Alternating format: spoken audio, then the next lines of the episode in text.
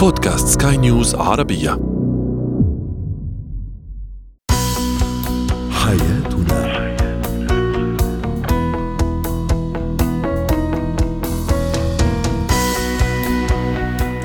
مستمعينا الكرام أهلا بكم. معنا إلى حياتنا فضاؤكم اليومي الذي يعنى بشؤون الأسرة وباقي الشؤون الحياتية الأخرى والذي يمكنكم الاستماع إليه عبر منصة سكاي نيوز ارابيا dot com slash podcast وباقي منصات سكاي نيوز العربيه الأخرى. معي أنا آمال شاب. نتحدث اليوم عن أهمية الثقة بالنفس لدى الشريك. أيضا سيكون لنا حديث عن تعلق الطفل الزائد بأمه. كيف أتصرف في هذه الحالة؟ وأخيرا سنتحدث عن أسوأ أنواع الموظفين وكيف نتعامل معهم.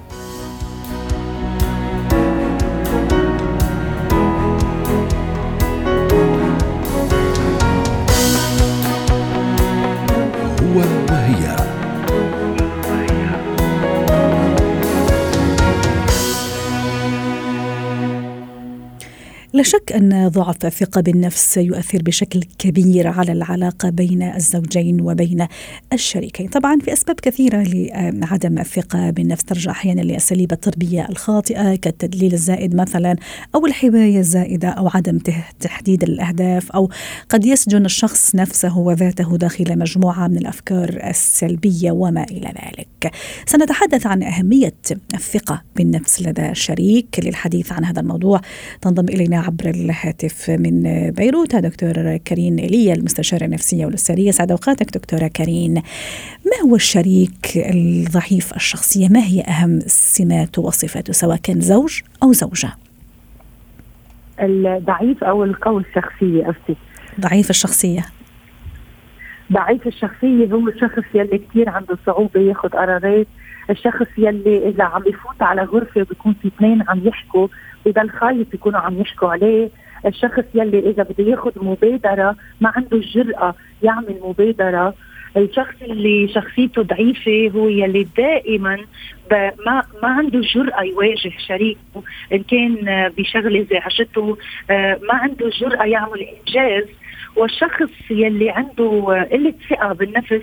بضل عايش ضمن آه، مثل مثل بالون من الحماية النفسية. بتمنعه يتطور بتمنعه يشارك بتمنعه يقبل الملاحظة ودائما عايش بحالة عدم راحة نفسية وأيضا شك في في مشاعر الطرف راحة. الآخر دكتورة كريم أليس كذلك؟ آه مش دائما مش. دائما حسب تصرف الشريك الآخر. إذا أنا ما عندي ثقة بنفسي دائما بصير عندي شك بشريكي. بصير عندي شك بسلوك شريكي تجاهي عندي شك بحب شريكي لإلي وهذا قصدي وغيرها. آه نعم نعم فالأشخاص اللي عندهم قلة ثقة بالنفس أنا بوصفهم أشخاص حاطين حالهم بقلب بالون مسكر وهيدا مم. البالون ما بيسمح لهم يتواصلوا مع الخارج ليشوفوا الواقع بيكونوا عم بيشوفوا الخارج من خلال غشاء ال- ال- البالون صحيح يعني ما بتكون الصورة حقيقية مهم. أيضا من بين النقاط ما أدري دكتورة كريم إذا تشاركيني الرأي دائما الشريك اللي ما عنده ثقة بنفسه يكون في وضع دفاعي دائما يعني أي ملاحظة توجه له يحس أنه موجهه لي أو أي انتقاد أنه موجه لي فدائما يكون مستعد للرد اعتقادا منه آه. على أنه هو دائما يهاجم من قبل شريكه. آه، هون هون خليني أوضح شغله. الأشخاص اللي ما عندهم ثقة بالنفس ممكن يكونوا بينتموا لشخصيات مختلفة. حسب نوع الشخصية بتكون نوعية المواجهة. يعني في أشخاص ثقتهم بنفسهم ضعيفة ولكن ما عندهم جرأة يواجهوا الآخر بهيدا الشيء أما أشخاص ثانيين عندهم ضعف بشخصيتهم ولكن آه، عندهم ضعف آه، ثقة بالنفس ولكن عندهم أنواع شخصيات مختلفة هن الأشخاص يلي بيكونوا على الشكل اللي وصفتيه حضرتك إنه دفاعيين دائما ما بيقبلوا الخسارة بيرفضوا إنه هن مسؤولين عن أي غلط. وغيرها فمش كل شخص ضعيف. الشخصية هو دائما بيواجه لحتى يرفض إنه هو م- مغلط. ممكن يكون هجومي أيضا دكتورة كريم ما دام عم نحكي على شخصيات ويعني اختلاف ال- ال- ال- الطباع إذا بدك. طبعا. وكثير أشخاص شخصيتهم ضعيفة جدا ولكن بيجربوا يظهروا للخارج بصورة ما بتشبه حقيقتهم. بتشوفيهم صوتهم عالي بتشوفيهم دفاعيين بتشوفيهم بيخانقوا. يمكن أحيانا آه، إذا في مشكل وعارفين إنه هم مسؤولين عنه بيبدأوا بالح يعني مثل ما بيقولوا ما تكل راسي إنك تبلش قبل بال بال بالخلاف لحتى يطلع الحق معك. في فئه من الناس هي على هيدا الشكل إذا كانت شخصيتها ضعيفة. مم. وعلى الرغم من إنه إذا بتشوفيهم بتواصلهم مع الآخرين بتطلعي ما عندهم ولا دليل يدل على ضعف الشخصية. لأنه بتشوفيهم ممكن يتواصلوا ممكن يسيروا العالم آه، ممكن يضحكوا ممكن يديروا حوار. ولكن وقت تحطيهم أمام الاختبارات الأساسية يلي بتظهر قله الثقة بالنفس بمعنى إنك تطلعيهم من حلقة الأمان تبعهم دغري بتبين نقاط الضعف. جميل. دكتورة كريم أمام أي علاقة فعلا إذا أنا موجودة في هيك علاقة سواء شريكي عنده آه، يعني آه، ضعف ثقة بالنفس أو أنا أيضا كزوجة عن أي علاقة نتحدث عن أي عدم تكافؤ عدم توازن في هذا العلاقة. نعم كمان هون مربوط عدم التكافؤ والتوازن بالعلاقة بشخصيه الشريكين يلي هن مع بعضهم، يعني أنا إذا كنت ضعيفة الشخصية وعندي شريك مستغل أنا بعيش حياة مرتاحة كشخص مستغل. لأنه.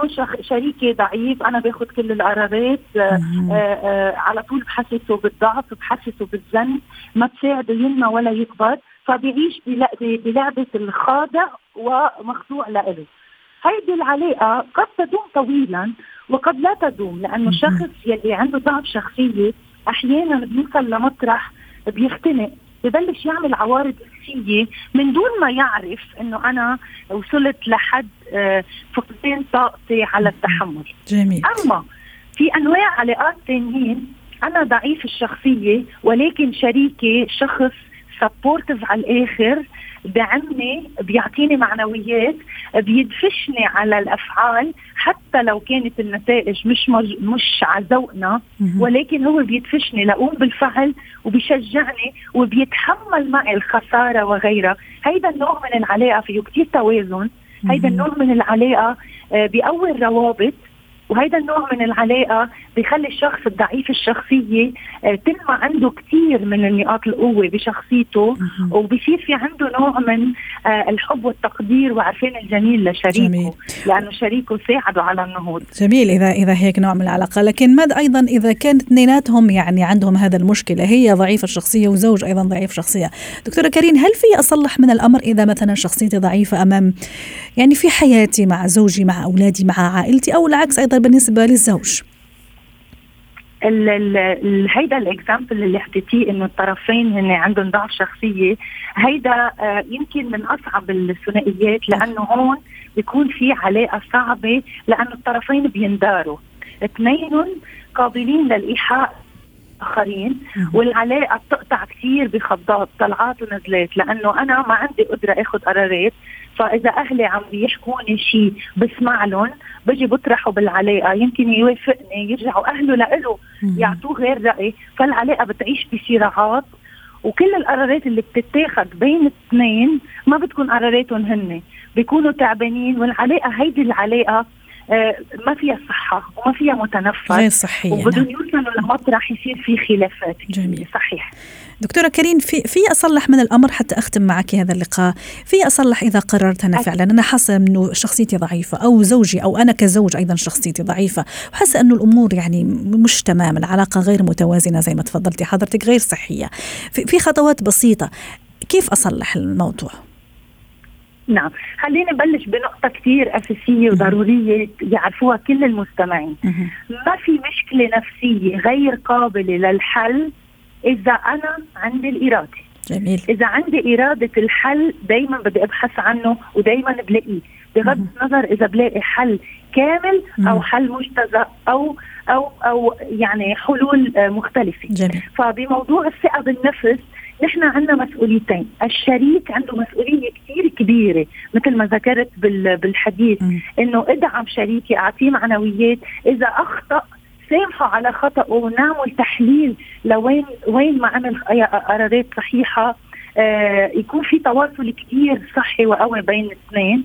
أما الشخص يلي هو عنده ضعف بشخصيته كثير مهم يكون عم بيقول لحاله إنه أنا حدا إيجابي. آه ينبش ياخذ فعل يعني في قرار بده ينعمل إنه أنا كل يوم بدي أقرر أبحث بهالنهار يلي قطع على على القليلة شغلتين إيجابية صاروا معي أنا قمت بمبادره فيهم جميل. وبده يمشي مع حاله تدريجيا إن كان بده يقرأ أشياء حول الثقة بالنفس إن كان بده ياخذ قرار حتى لو أخطأ فيه بده يتحمل نتائجه لحتى يقوي ثقته بنفسه بده يطلع على المراية.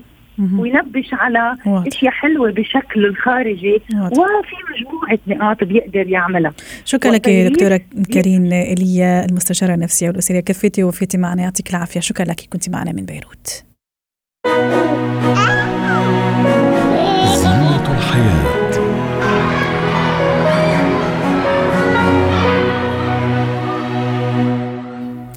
تعاني بعض الأمهات من مشكلة تعلق أطفالهن الزائد بهن. هؤلاء الأطفال يشعرون بالفزع بالخوف بالهلع بمجرد ابتعادهم عن أمهاتهم. آه، أحيانا هذا الأمر يؤدي إلى تعطل الكثير من المصالح لدى الأم خاصة إذا كانت عاملة وأيضا تأدية واجباتها ومهامها أيضا. للحديث عن هذا الموضوع تنضم إلينا عبر الهاتف من أبو ظبي هبة شركس الخبيرة التربوية سعد أوقاتك أستاذة هبة. ما أسباب التي تجعل طفلي أو ابني يتعلق بي بشكل مبالغ فيه وبشكل زائد.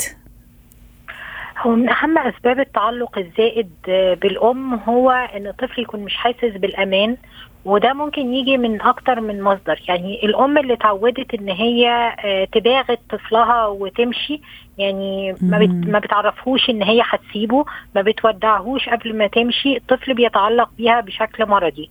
لأن هو بيبقى عنده إحساس طول الوقت بالخطر إن الأم هتغادر من غير ما تعرفه. وهذا كمان أيضا كان موضوعنا إذا تذكري أستاذة هبة موضوع الخوف أوه. أيضا عند الطفل. لماذا يخاف الطفل؟ فتحدثنا عن هذه الجزئية. عن الجزئية دي. فالطفل لما بنيجي إحنا يعني نبخته أو نفاجئه إن إحنا مش موجودين بتخليه طول الوقت متشبث بالأم. أو نكذب عليه مثلا إنه أنا موجودة لكن لما يرجع أنا مش موجودة.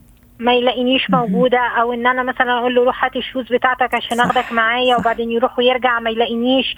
فكل ده بيخلي الطفل يحس دايما بالخطر ودايما بإن الأم ممكن تغادر في أي لحظة ومش حاسس بالأمان. عادة الأمهات بيعملوا ده علشان الطفل ما يبكيش بس هو لما بيكتشف إن هم مش موجودين بيبكي. ده كأثر قصير المدى وكاثر طويل المدى بيخلي الطفل يبقى عنده تعلق غير آمن وطول الوقت حاسس بالخطر.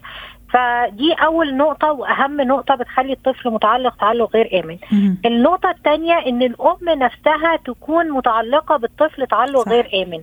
يعني الطفل ده مثلا الأم جابته بعد غيبة أو الأم نفسها عندها مشاكل في العلاقات وما عندهاش علاقات سوية فهي مخليه الطفل ده هو مصدر الدعم النفسي لها فهي متشبثة بيه وبتنيمه جنبها على طول وبتاخده معاها في كل مكان وما بتفرقوش ولا لحظة فطبيعي إن الطفل حي... يعني هيستجيب وهيرتبط بالأم بزيادة وهيجي في وقت من الأوقات وهيتمرد تمرد ممكن يكون آه عنيف شوية على الأم لما يوصل مرحلة المراهقة.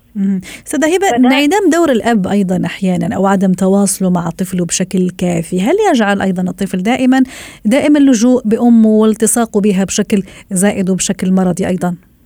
ده حقيقي. لما الأم بتبقى هي المصدر الوحيد آه للدعم للطفل وهي المصدر الوحيد لإن هي تلبي كل طلبات الطفل ده بتخلي بيخلي الطفل يعني يتعلق بيها تعلق غير آمن.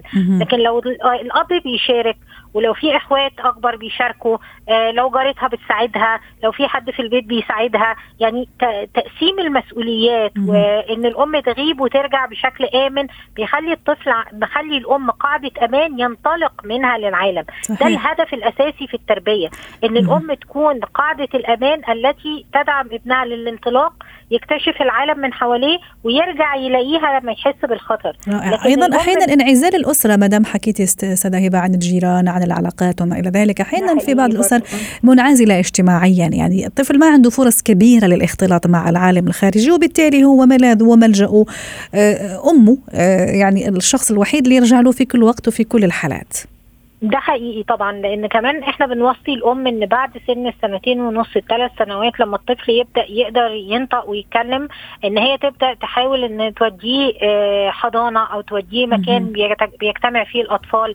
لو هي مكان سكنها في منطقة آه، ألعاب أطفال قريبة آه، ممكن تجمع الجيران اللي عندهم أولاد من نفس المرحلة العمرية فبالتالي يحتك بالاولاد بشكل مستمر يكونوا نفس الأشخاص بحيث إن يقدر يكون بينهم علاقات. جميل. ما يكونوش باخدوا مثلا مدينة الألعاب اللي جوه المول فيقابل فيها أطفال النهارده وبكرة هيقابل ناس تانيين. لا أنا عايزة أوديه مكان يتكرر فيه اللقاء مع أطفال علشان الطفل يقدر يكون علاقات آمنة. ده من الحاجات اللي بتخليه يقلل اعتماديته على أمه إن هو يكون علاقاته هو الشخصية. يكون في أكتر من حد بيقدم الخدمة والرعاية للطفل يعني الأم والأب.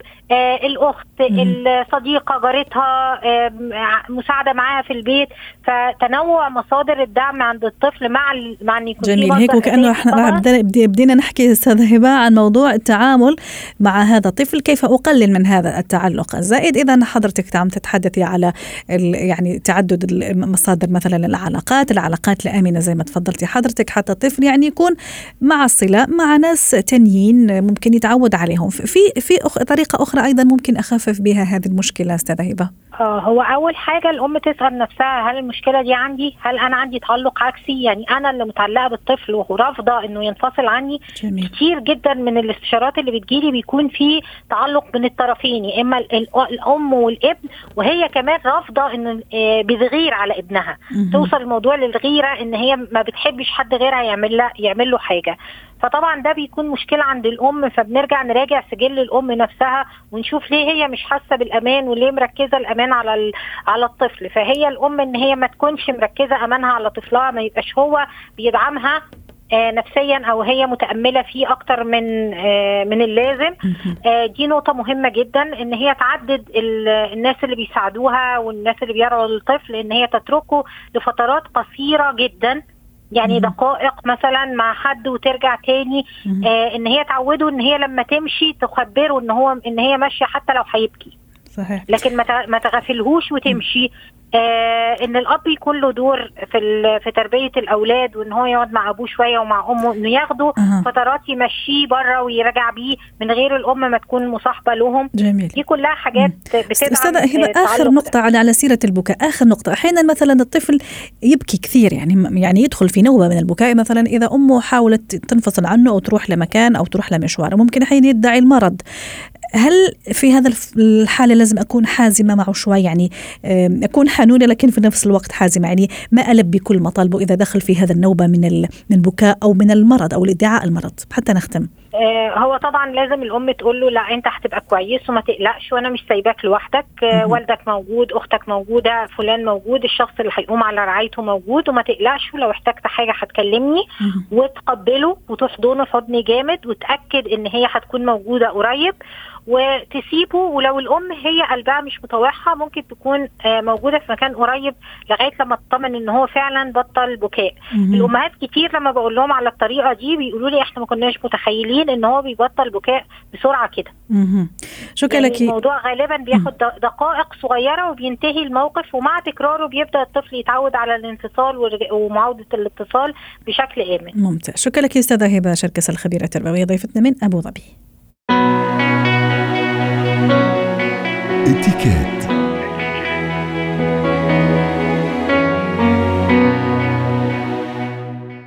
اليوم سنتحدث عن أسوأ أنواع الموظفين في بيئة العمل. طبعا بيئة العمل كغيرها من المجتمعات المصغرة تتميز بتنوع الشخصيات والخلفيات حين الثقافية الفكرية حتى الطبائع أيضا الشخصية والسلوكية للأشخاص للموظفين. نتحدث كما قلت عن أسوأ أو أسوأ عفوا أنواع هؤلاء.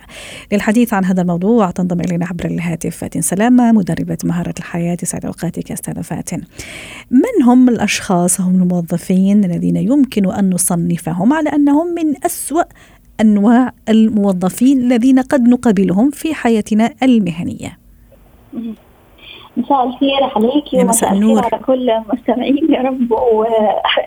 يعني هو سؤال كبير وسؤال يعني شامل حاجات كتير قوي. يعني أسوأ أنواع الموظفين يعني أنا بالنسبة لي كشخص يعني عندي فريق عمل كبير متهيألي وجنسيات مختلفة بشوف إنه آه، حتى كمان في في, في كمدربة مهارات حياة بشوف إن الشخص السلبي أو الشخص اللي دايما بيدي طاقة سلبية للمكان هو يعتبر من أهم خلينا نقول من أهم عناصر الخطر هو من من اسوء الأشخاص في في الحقيقة مش فقط كموظف يعني كشخص لما ينشر هذا الطاقة السلبية أكيد يعني شيء مش مش كويس يعني.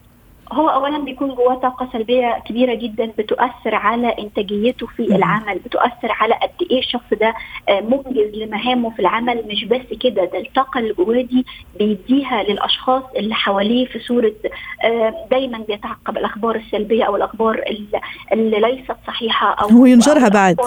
وينشرها بالضبط. فالشخص السلبي من الأشخاص اللي يعني بيؤثروا آه، سلبا في بيئة العمل. وللأسف بيكون عندهم يعني زي ما بنقول إصرار على إن هم ينقلوا الطاقة اللي جواهم دول لزمايلهم أو باقي فريق العمل نروح لشخص آخر أو نمط آخر أستاذة فاتن؟ النمط الآخر من الأشخاص اللي موجودة في بيئة العمل وبيكونوا كمان صعب إن إحنا نتعامل معاهم الاشخاص الكسالى أو الشخص اللي هو بياخد وقت وقت طويل جدا. يعني بنقول إن هو لا يستطيع إدارة وقته بصورة جيدة. فبالتالي لو أنا يعني إحنا بنقول دايما آه، آه، لما بيكون في آه، تفاحه بايظه في وسط تفاح سليم بتبوظ التفاح اللي حواليها. فلما بيكون زميله بيشوفوا قد إيه هو متكاسل وقد إيه هو بياخد وقته في المهمة وقد إيه مثلا المدير بيجي يسند للشخص الآخر اللي هو السريع والمنجز مهام زيادة والشخص الثاني لا ينجز له. فبالتالي هو كمان بيؤثر سلبا على آه، بيئة العمل. جميل. آه في في في في, في نمط اخر حابه أشير ليه ما أعرف إذا توافقيني الرأي. الموظف قليل الأمانة. وهنا الحديث عن الأمانة أستاذة آه. فاتن ما نحكي عن المال فقط. يعني ممكن تتعدى لأشياء أكبر ممكن يعني يعمد إلى الكذب التزوير لتحقيق مصالح معينة حتى إذا كان على حساب عمله شركته زملائه وما إلى ذلك. هل هذا أيضا يصنف من أسوأ أنواع الموظفين؟ عارفة أوقات أوقات لما بنكون بنعمل workshop في شركة بنتكلم مثلا لأن دلوقتي الشركات الكبيرة دايما بتشتغل على حاجة اسمها ال talent development إن هو يطوروا من الموظفين اللي عندهم وبنيجي في البداية نعمل coaching session مع الموظف علشان نشوف مدى ولائه للشركة. فأوقات بحس إن الشخص اللي هو غير آه، آه، يعني غير آه، منتمي للشركة يعني للمكان اللي هو بيشتغل فيه هذا شخص عديم الأمانة. لأن إزاي أكون أنا متواجد في مكان؟ آه كلنا بتضطرنا أوقات الظروف إن إحنا نشتغل في أماكن مش حابينها ولكن عدم أمانتي في إن أنا أتحدث عن الشركة بالعاطل أو إن أنا أتحدث عن المكان اللي أنا بشتغل فيه أو عن رب العمل أو عن زمايلي حتى آخذ مقتنيات شركة هي في النهاية مش لي حتى إذا كانت مقتنيات بسيطة خلينا نقول قلم أي شيء ممكن هو في النهاية آه. مش ملكي حتى أخذه صح ولا لا؟ أكيد طبعا يعني إحنا إحنا ما بنتكلمش برضو عن الأمانة بس من حتة الأمانة المادية الماديه صحيح, صحيح كمان عن الأمانة المعنوية اللي هو صح. أمانتي لحقوق الشركة أمانتي لسمعة الشركة أمانتي للي بيحصل في الشركة فهذه الأشخاص أيضا ما بتمثل خطر على آه، بيئة العمل. وأيضا من بين الأشخاص الذين يمثلون خطر على بيئة العمل كموظفين هو الموظف ذو وجهين زي ما بيقولوا أو أكثر من وجه أو المنافق أحيانا اللي ممكن يلعب دور سلبي في الكواليس في الحقيقة أوه. ويكون السبب في تأجيج صراعات وتغذية أجواء سلبية جدا واحيانا بطريقة محترفة. في الحقيقة محترفة لكن من الناحية السلبية بين بين الزملاء. الموظف ده بيكون هو من نفسه ما بيكونش عنده سلام داخلي. هو من نفسه بيكون متوتر جدا. يعني أنا أوقات والله بشفق عليهم لما بيجي لي مثلا مدير يقول لي أنا عندي شخص بيجي يقول لي إن حصل كذا كذا ما بين الموظفين. أقول له يعني سمعك إن أنت تقعد تسمع له ده خطر. إن أنا أقعد أسمع لموظف بيجي ينقل لي اللي حصل ما بين زمايله وهو بيتخيل كده إن هو بي يعني بيحسن علاقته بمديره أو أو إن هو مثلا بيقترب من مديره ولكن على الجانب الآخر هو بيبوظ العلاقة ما بين الموظفين الآخرين. فاتن هل الموظف الفوضوي أيضا آه، يعتبر موظف مزعج أو سيء؟ أنا أقصد ممكن يعني ما ما يقتدي بالاداب العامة ممكن حتى بالنظافة الشخصية وما إلى ذلك فوضوي يعني في جلوسه في في كل شيء يعني هل هذا يعتبر أيضا من الموظفين السيئين؟ عارفة كنا اتكلمنا من فترة كده أمال أفتكر كنا اتكلمنا عن الموظف اللي هو أو أو الشخص اللي هو ال picky الشخص اللي هو بيقف على الوحدة. كنا قلنا وقتها إن الاثنين يعني إن إحنا إن انت to go for the extreme أو إن انت خير الأمور الوسط إن أنا أكون معتدل في كل شيء أكيد مهم. بس الشخص اللي هو الفوضوي شخص بيؤذي نفسه أكثر ما بيؤذي اللي حواليه. يعني شخص هو بيكون مؤذي للمستقبل بتاعه أو لتطوره أو لتنميه ذاته بيكون هو مؤذي لنفسه أكثر نعم. ما يكون مؤذي للأشخاص الآخرين. شكرا لك. فاتن سلامه مدربة مهارات الحياة؟ كنت معنا عبر الهاتف. يعطيك العافية.